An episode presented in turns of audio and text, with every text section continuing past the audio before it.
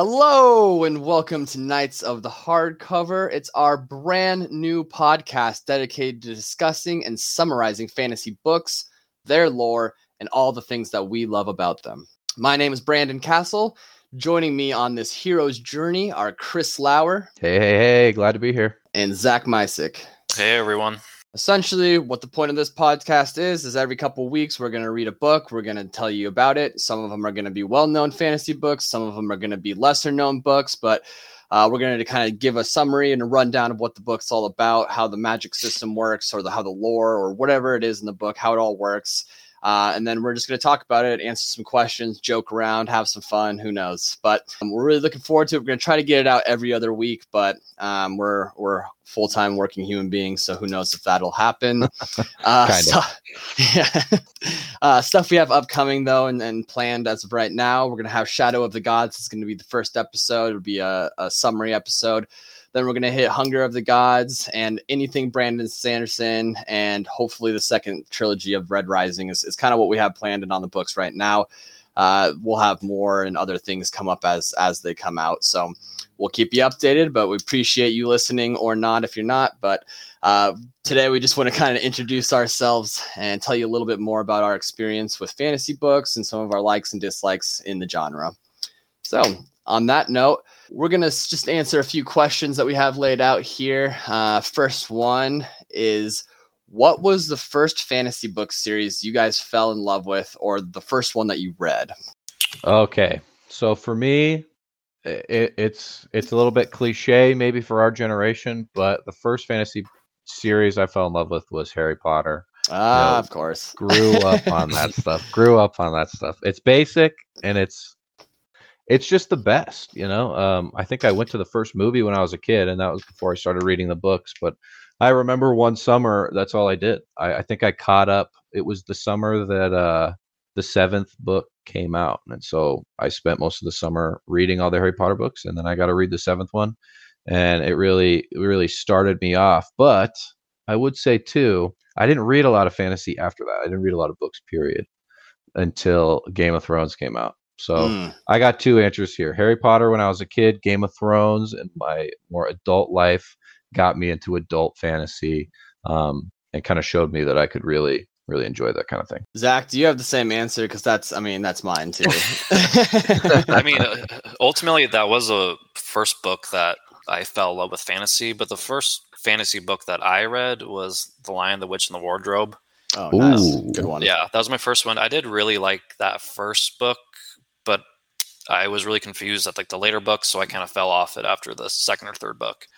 But So do I you mean by up- first book? Do you mean the first book in the series, or do you mean like The Lion, the Witch, and the Wardrobe? I mean, *The Lion, the Witch, and the Wardrobe* was the first one that I read, and then I think what Prince Caspian or something is the next one. I don't know.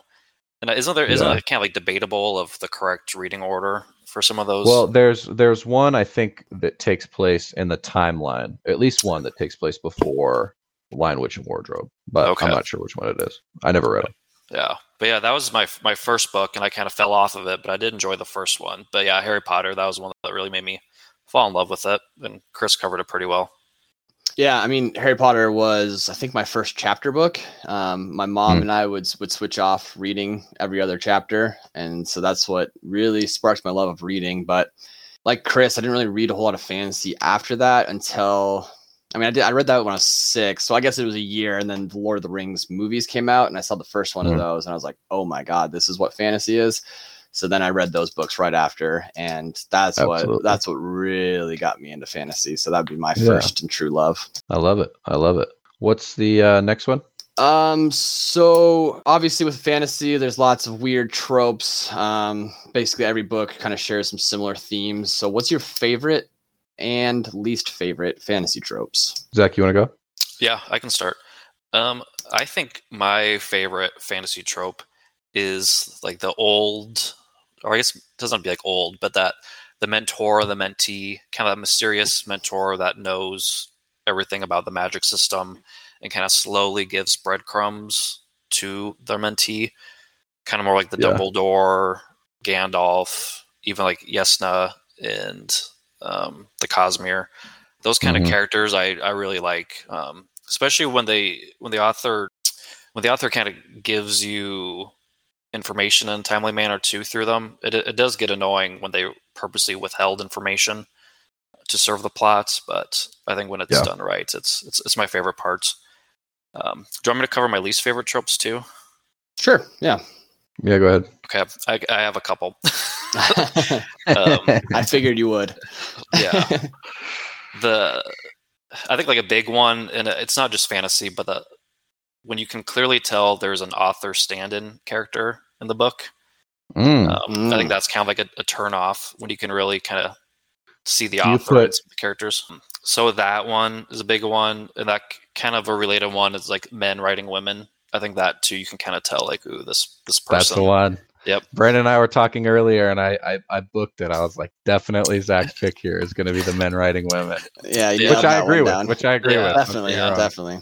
Yeah, so Ah. that kind of breaks the immersion. But I think like the a classic fa- fantasy trope that I am kind of tired of is the farm boy or slave becomes like the chosen all powerful one. Mm. Um, I think sometimes it's done well if they're not like the most powerful one and they have to make like a like an emotional sacrifice. I think those chosen one stories are good. It's the definitely types well where they yeah yeah but the types where they basically turn from like a farm boy or a slave into like a god being i'm not a fan of that but if there's some sort of big emotional sacrifice they have to make then then i i like that better I had similar ones to you, so I guess I'll go next here. Um, for things I didn't like, uh, along the same lines as the men writing women, is just I believe the term is fridging in general. Um, not Mm. necessarily directly for women, but it's the absolute worst when it is women. So that's fridging is when uh, the author will kill off a character to drive the uh, to drive the storyline of a different character. And so it's basically in every book, but it's oh my gosh, it's so overdone and Mhm. it's Yeah. those characters that are relying on that that person dying to drive their story forward are so one dimensional too. Um, it just Yeah. gets really boring. So I would that, definitely say oh, that's sorry. kind of the easy way out for an author. You know, yeah, I'll just kill their best friend. You know, like how do I get them to go do to go on this adventure? You know. Yeah, and and then my other one was the the chosen one. I get a little. I mean, I'm a big Star Wars guy, so I guess it's probably surprising, but I I'm getting a little sick of that. It's it's there's a lot of chosen ones in in the fantasy worlds, and it's just like uh, Yeah. I don't know. I, it's a little it's a little exhausting. It's like, why can they Yeah. do that? They're like, oh, they're just stronger than everybody else. It's like okay, okay, sounds good. Mhm. Yeah. So Yeah, absolutely. um, and the one that I really, really love is is the character Breaking Bad, like a character you really learn to love and becomes one of your favorite characters. Mhm. And then all of a sudden they just like massacre children or like kill another main character or do something unexpected. So like with Shadow of the Gods, we see it in there. We see it in Game of Thrones like, every episode. like it's it's very, very prevalent in most stories. So uh, Yeah. that's probably the one I really love. Daenerys Targaryen. Whoa! Spoilers. shit. We cut that out. Cut that out. cut it. Cut it. um okay yeah i can i can hop in here for least favorite i, I cheated a little bit because i just wasn't have i wasn't having an easy time thinking of like tropes that i really hate even though there's a lot of them out there. Um i i couldn't really pinpoint one. So i'm just kind of i i need the trope i don't like is when everything is extremely predictable and it follows like the fantasy path. Like i i need my fantasy story to break some well-worn tropes. So like if if you're breaking like or or what's what's one of the tropes you said you hated BJ? Fridging or like chosen one or anything like that. Yeah, chosen one or eh, you know if if you just break a trope like that and and it's done well, like that's what I need. So any any fantasy story that isn't breaking any tropes that's just following along the same lines. That's what I don't like. Well, I was, Go I ahead. was just gonna say, just like for Wheel of Time, like they have the chosen one in that, but they don't have him as the focus of the story for most of it. Like they have like Perrin and and Mat, and some of the other characters that are like kind of the focal point of the story. So it kind of breaks away from the chosen one Yeah. of that being the main character. But so as long as they deviate a little bit from the trope, yeah, I like that too. And then for my favorite trope, I got um I actually have animal friends. So, you know, this is something that Brandon Sanderson does a lot, so I'm probably going to end up getting tired of it, but but I love a little buddy you know, that's hanging out with the main character. Maybe it can't talk. It you know it just kind of beeps or boops or whatever. They do it a lot in Star Wars too. You know, with the droids. But I love a little little animal buddy. That's a good one. Yeah, Yeah. Brandon does do it a lot in every story. Yeah. There's some form of it. Yeah. Yeah. That's that's a good answer though.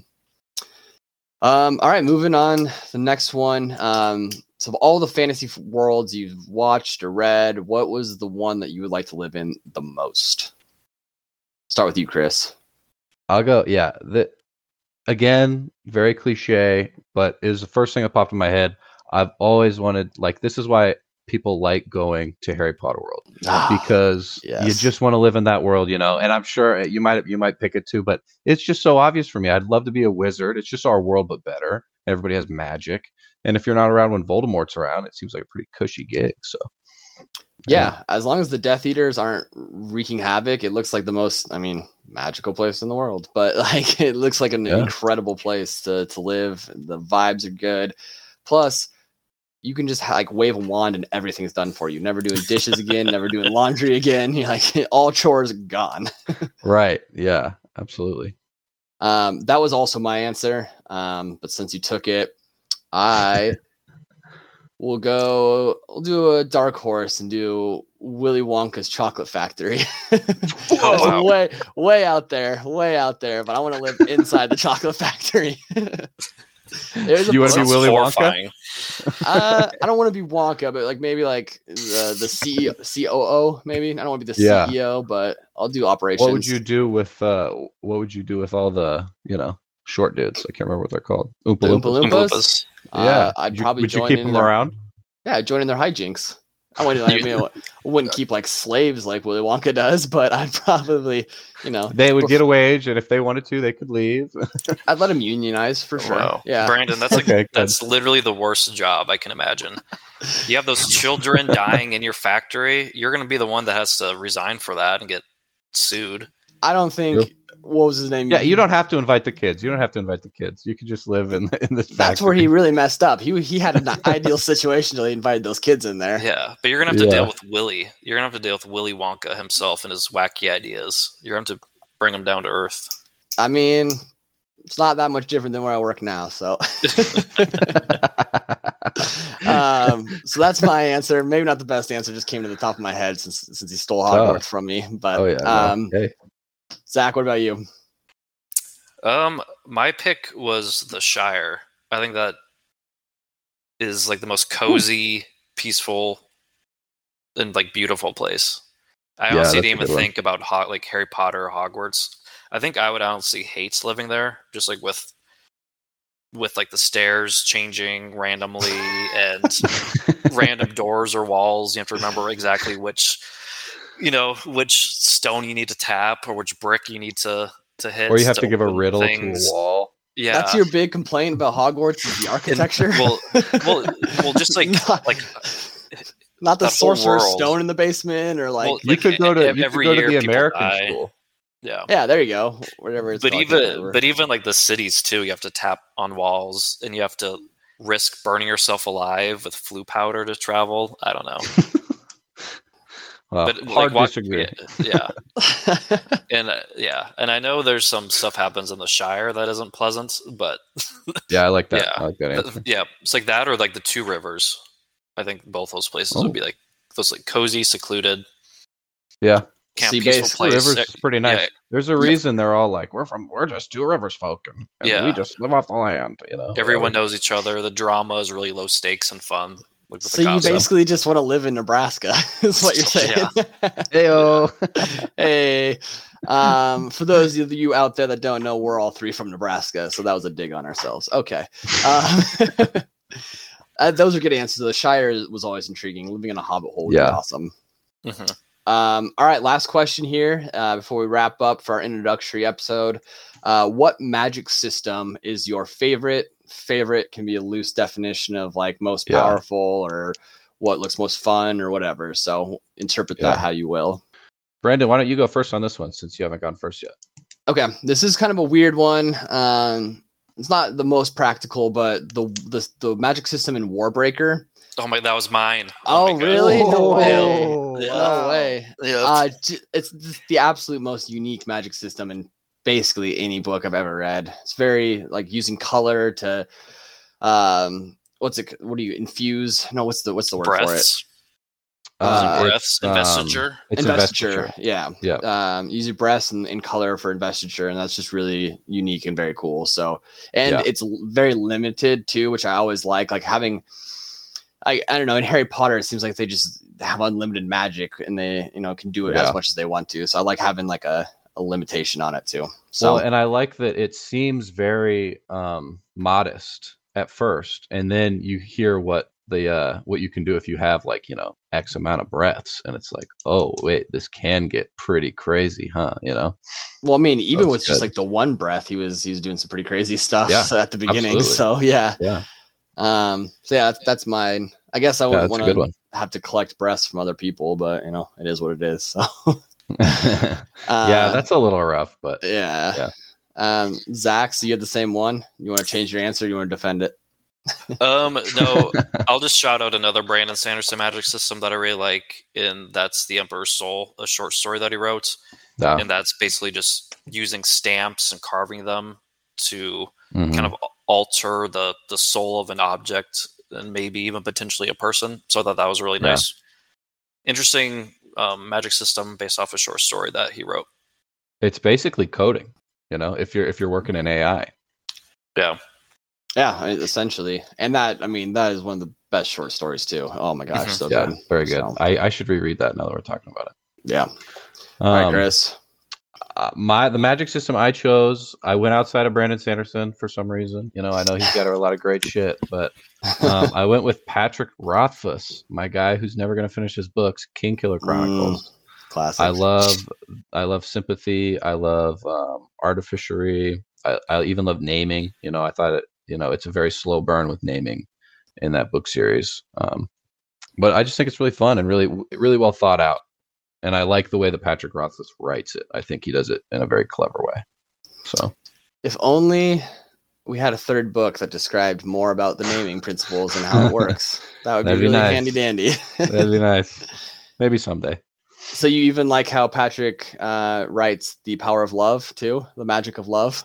Oh my God, no! That, as far as men writing women, he's probably he's probably the worst.